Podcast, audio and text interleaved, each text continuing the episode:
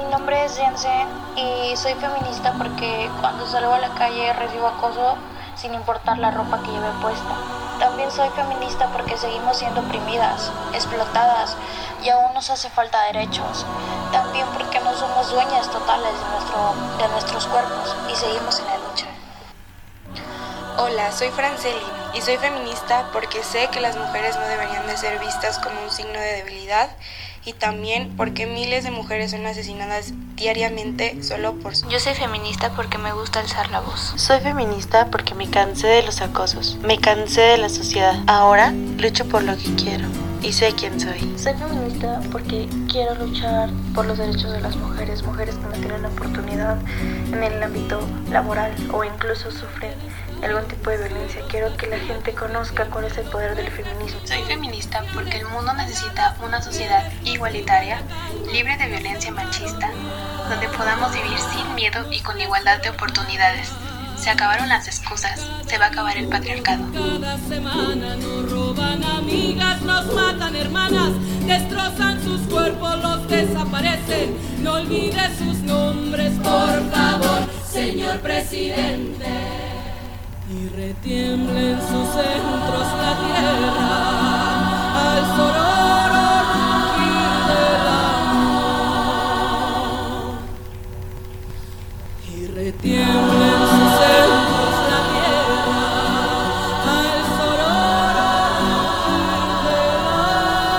No perdonamos. No perdonamos. No perdonamos. No perdonamos.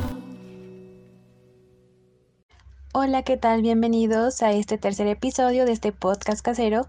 Yo soy Frida Tami y me pueden encontrar en Instagram y en Twitter como arroba rsfttx. Como verán, el día de hoy hablaremos sobre el Día Internacional de la Mujer, el 8 de marzo.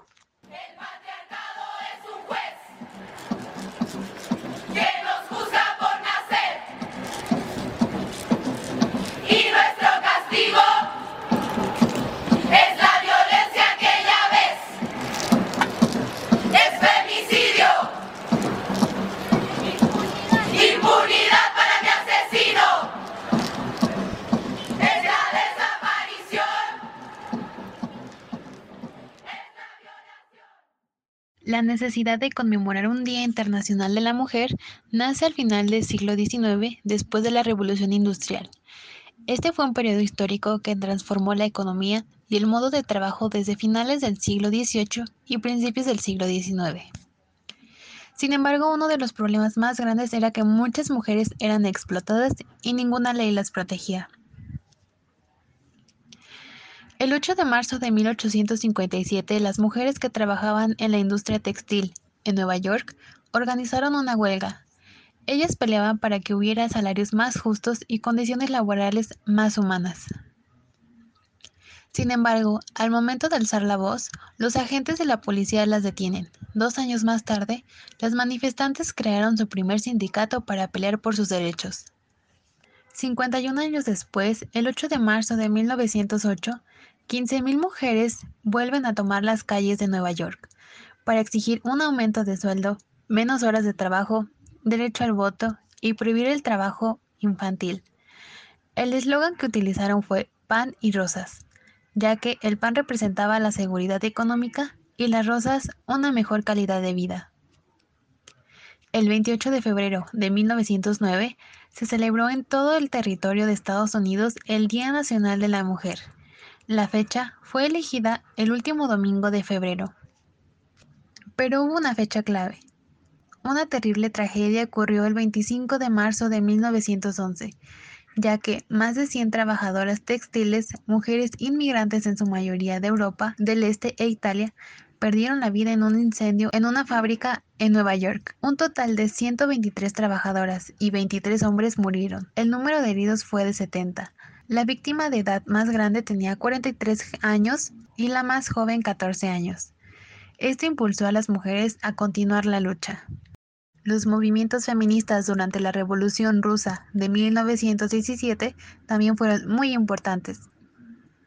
Al momento de caer la monarquía en Rusia, un gran número de mujeres se encontraba en huelga para exigir mejores condiciones de vida, por lo que el gobierno provisional concedió el voto femenino el 23 de febrero de 1917, según el calendario juliano, o el 8 de marzo acorde al calendario gregoriano. No fue hasta después de la Segunda Guerra Mundial que más países también se unieron y comenzaron a conmemorar el Día de la Mujer. En el año de 1975, las Naciones Unidas celebraron por primera vez el Día Internacional de la Mujer, el 8 de marzo. Hoy en día, la lucha sigue por erradicar la violencia de género y lograr que exista una igualdad entre hombres y mujeres. Según el informe de los bomberos, una colilla mal apagada tirada en un cubo de restos de tela que no se había vaciado en dos meses fue el origen del incendio. Las trabajadoras y sus compañeros no pudieron escapar porque los responsables de la fábrica habían cerrado todas las puertas de escaleras y de las salidas, una práctica habitual entonces para evitar robos. Al no poder huir, muchos de los trabajadores saltaron a la calle desde los pisos octavo, noveno y décimo del edificio. La mayoría de las víctimas murieron por quemaduras, asfixia, lesiones por impacto contundente o una combinación de estas causas. El desastre industrial, el más mortífero de la historia de la ciudad, supuso la introducción de nuevas normas de seguridad y salud laboral en el país.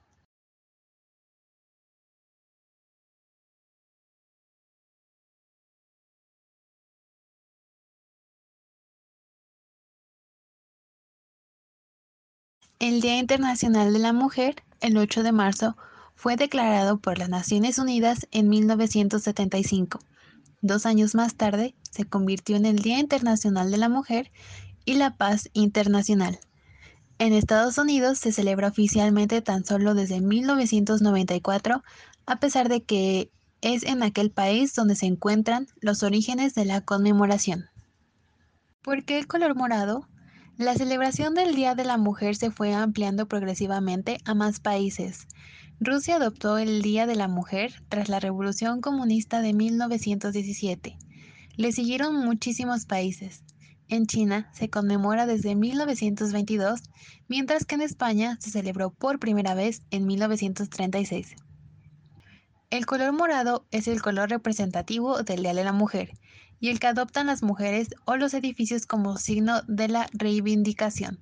Fue el color que en 1908 utilizaban las sufragistas inglesas. En los años 60 y los 70, las mujeres socialistas escogieron este color como símbolo de la lucha feminista y posteriormente se le asoció a la jornada que se celebra cada 8 de marzo.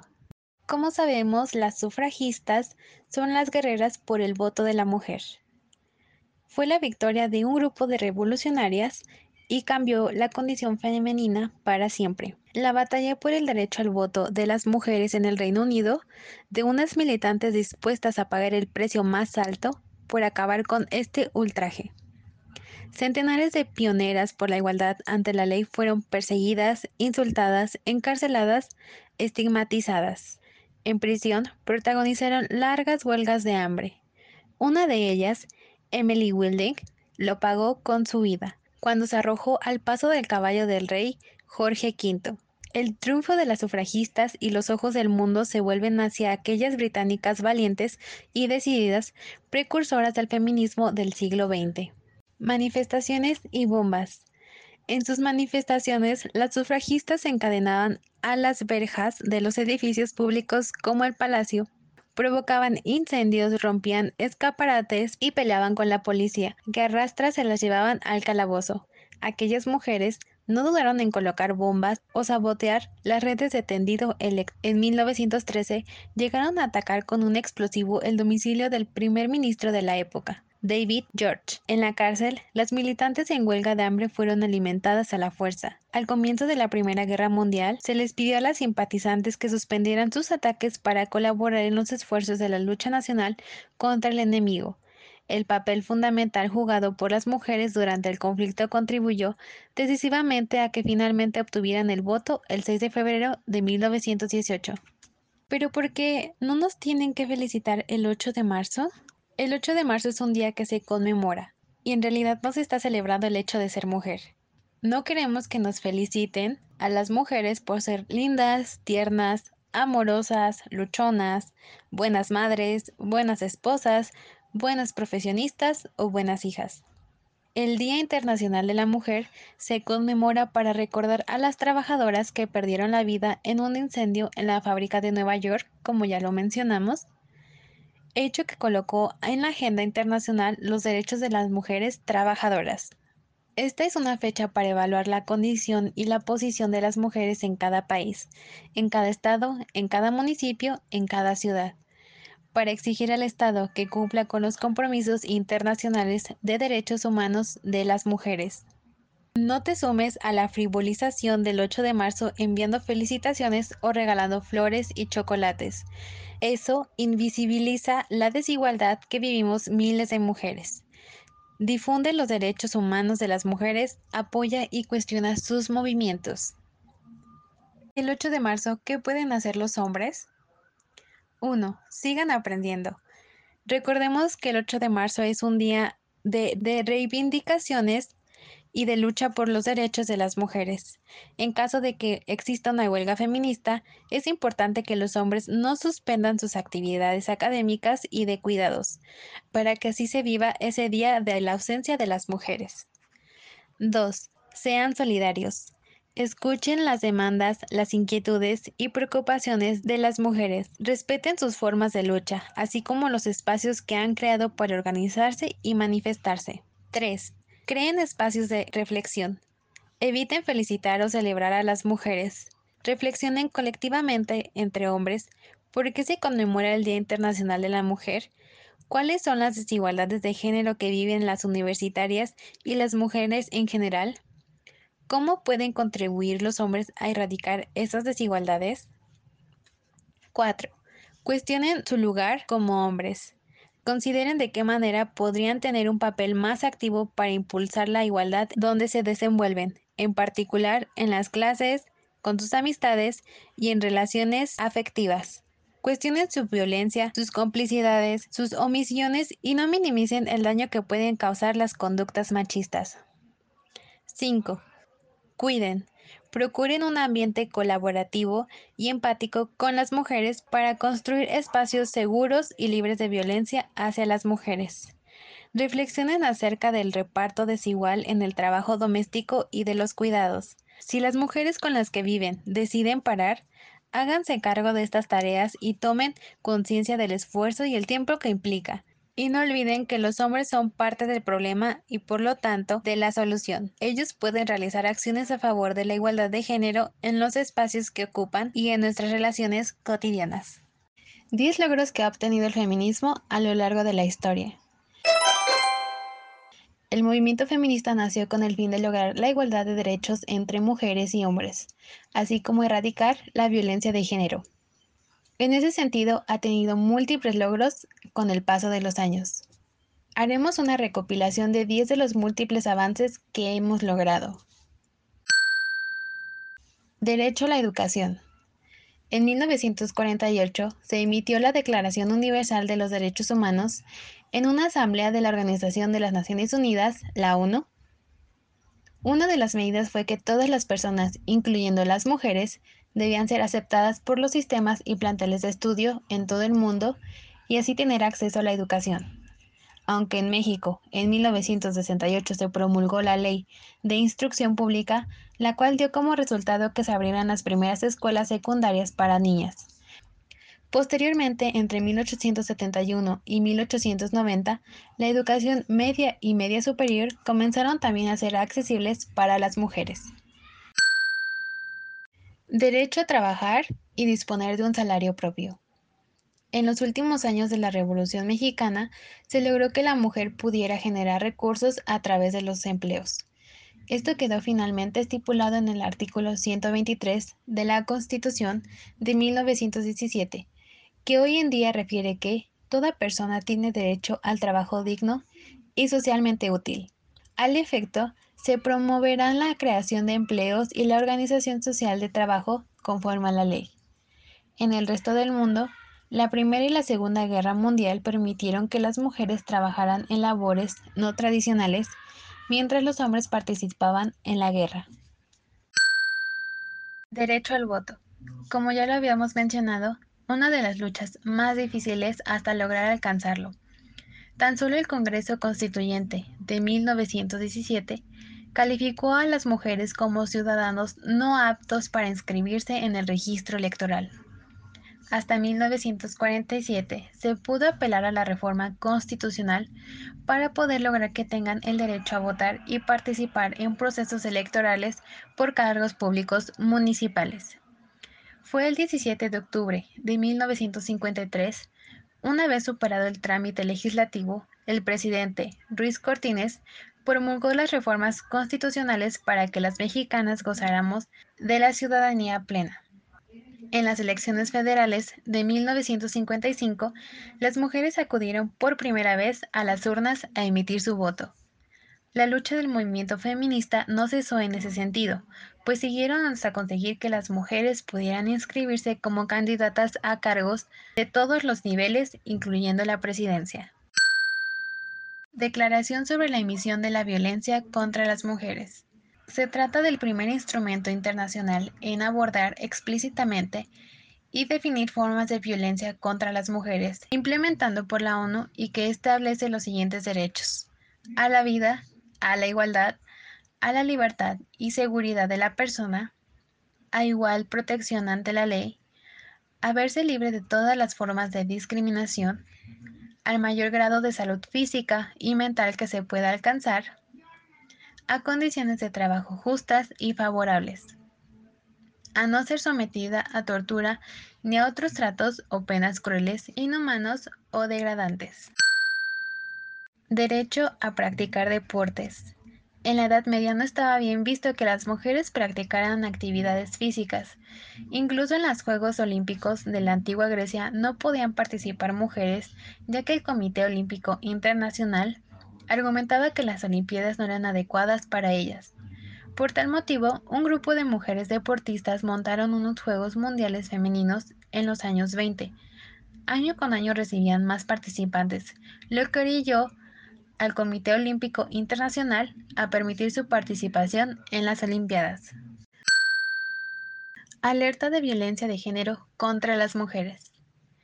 Es un mecanismo de protección de los derechos humanos de las mujeres único en el mundo, establecido en la Ley General del Acceso a las Mujeres a una Vida Libre de Violencia. Se trata de un grupo de acciones gubernamentales de emergencia para enfrentar y erradicar la violencia feminicida o la existencia de un agravio comparado que impida el ejercicio pleno de los derechos de las mujeres. Derecho a la no violencia digital. El Pleno del Congreso de la Ciudad de México aprobó la Ley Olimpa el 3 de diciembre del 2017, que consiste en un conjunto de reformas realizadas a los códigos penales de las entidades federativas, así como la Ley de Acceso a las Mujeres a una Vida Libre de Violencia, mediante las cuales se reconoce la violencia digital como un tipo de delito. Nació luego de que Olimpia Melo sufrió acoso debido a que su expareja publicó un video íntimo de ella en redes sociales, por lo que impulsó la ley en Puebla, donde se aprobó en el 2018. Aún no está vigente en todos los estados de la República, pero sí en más de 15. Derecho a votar. Tras años de lucha, en la Ciudad de México y Oaxaca se logró la despenalización del aborto hasta las 12 semanas de embarazo. Otros estados lo permiten, pero en casos muy específicos, como en casos de violación, cuando la mujer está en peligro por malformación congénita grave del producto, si el embarazo es producto de inseminación artificial en contra de la mujer, si el aborto fue imprudencial, si la economía de la mujer se agrava por decisión libre. De lo contrario, se considera un delito, por lo que sigue la lucha de las feministas. Y por último, derecho a la protección de datos de víctimas de feminicidio. En mayo del 2020, el Congreso del Estado aprobó la ley Ingrid, mediante la cual se protegen los datos de las víctimas de feminicidio al evitar filtraciones por parte de los servidores públicos de imágenes, audios, videos del lugar del crimen y cadáveres. Esto luego del feminicidio de Ingrid Escamilla, ya que las imágenes de su cadáver fueron expuestas en redes sociales, lo que provocó que colectivos feministas tacharan dichas acciones y exigieran que se dejara de compartir por respeto. La desigualdad de la mujer en 10 datos. 1. El 79% de las personas que son vendidas y compradas para ser explotadas sexualmente son mujeres y niñas, procedientes sobre todo de Rumania, Paraguay y Colombia, que han sido introducidas en Europa Occidental, según un informe de ANESBAT publicado en el 2018. 2. Un tercio de las mujeres entre 12 y 15 millones son obligadas a casarse cada año antes de cumplir los 18, y una de cada nueve se casa antes de cumplir los 15 años de edad. 3. Todavía hoy los medios de comunicación publican titulares machistas para hacerse eco de las noticias protagonizadas por mujeres. 4. El 38.3% de las mujeres que mueren en el mundo lo hacen a causa de la violencia de género. Solo en España el número de violaciones denunciadas aumentó un 22.7% en el 2018, es decir, cada 8 horas se produce una denuncia día tras día. 5.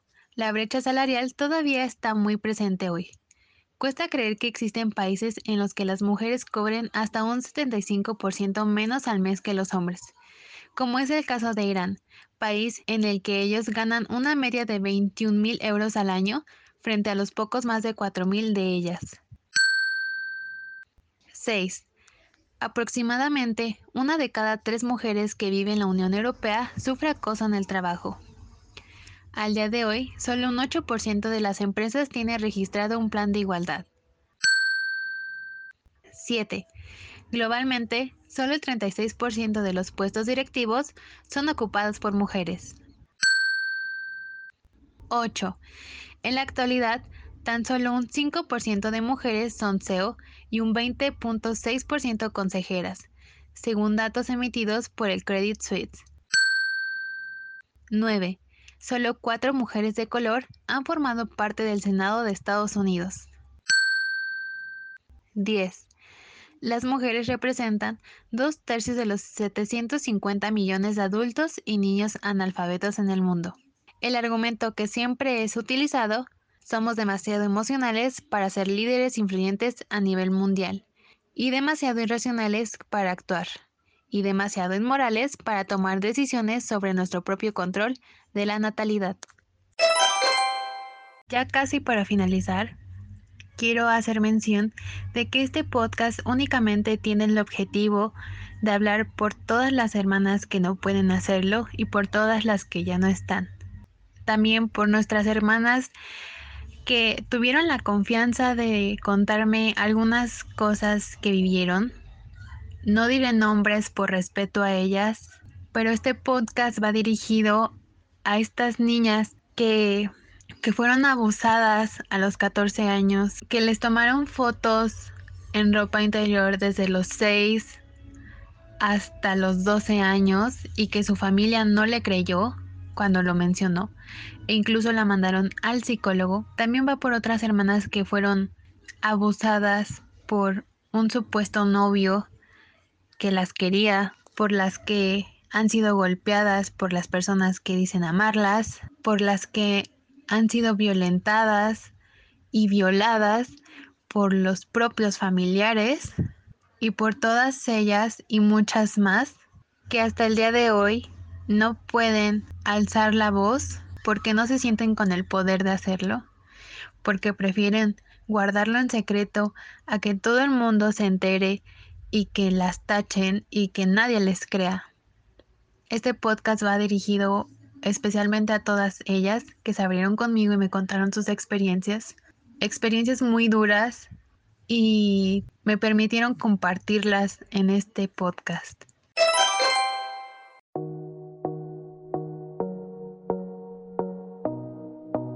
Y para finalizar quiero recomendarles la tienda online MAT la pueden encontrar en Instagram como mat21.90. Tiene envíos a todo México, accesorios para todos y pueden preguntar por su existencia y precio. también los pueden contactar por WhatsApp. Y da una serie de instrucciones de cómo realizar tu pedido en MAD. Antes que nada tienes que elegir el producto que te agrade y tomar una captura de pantalla. Ya que elegimos el producto, enviamos un mensaje con nuestro pedido. Un ejemplo, hola, me gustaría pedir unos, unas diademas y unos paquetes de, de ligas. ¿Cuánto sería especificar a dónde sería llegar tus accesorios? Y en ese instante te enviarán una foto para confirmar y te dirán cuánto será el total. También cuentan con cosas de belleza para bebés, niños y niñas y mucha variedad de productos. Súper recomendado.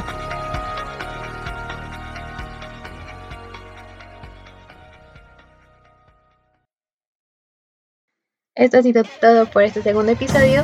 Nos vemos en el siguiente en No olvidamos y no perdonamos. Yo soy Frida Tami y hasta pronto. No hay excusa para cubrir al que abusa. Aquí llegó para molestarte esta intrusa. Todas las que mataste hoy son mi musa. Yo voy a aclararte esas ideas confusamente obtusas. ¿Qué importa si llevaba escote o blusa? El problema no es la ropa que usa. Que no eres el culpable, que yo soy una ilusa. Culpable es todo aquel que no acusa. Complicidad se llama este juego. Ya dejemos de hacernos los ciegos. Vamos, cabrón, que yo no valgo tu Vamos, que aquí nos están prendiendo fuego. Si se fue de casa, ni una menos. Si se puso minifalda, ni una menos. Si se pintó los labios, ni una menos. Ni una menos, ni una menos, ni una menos. Si baila reggaetón, ni una menos. Si te dejo por otro, ni una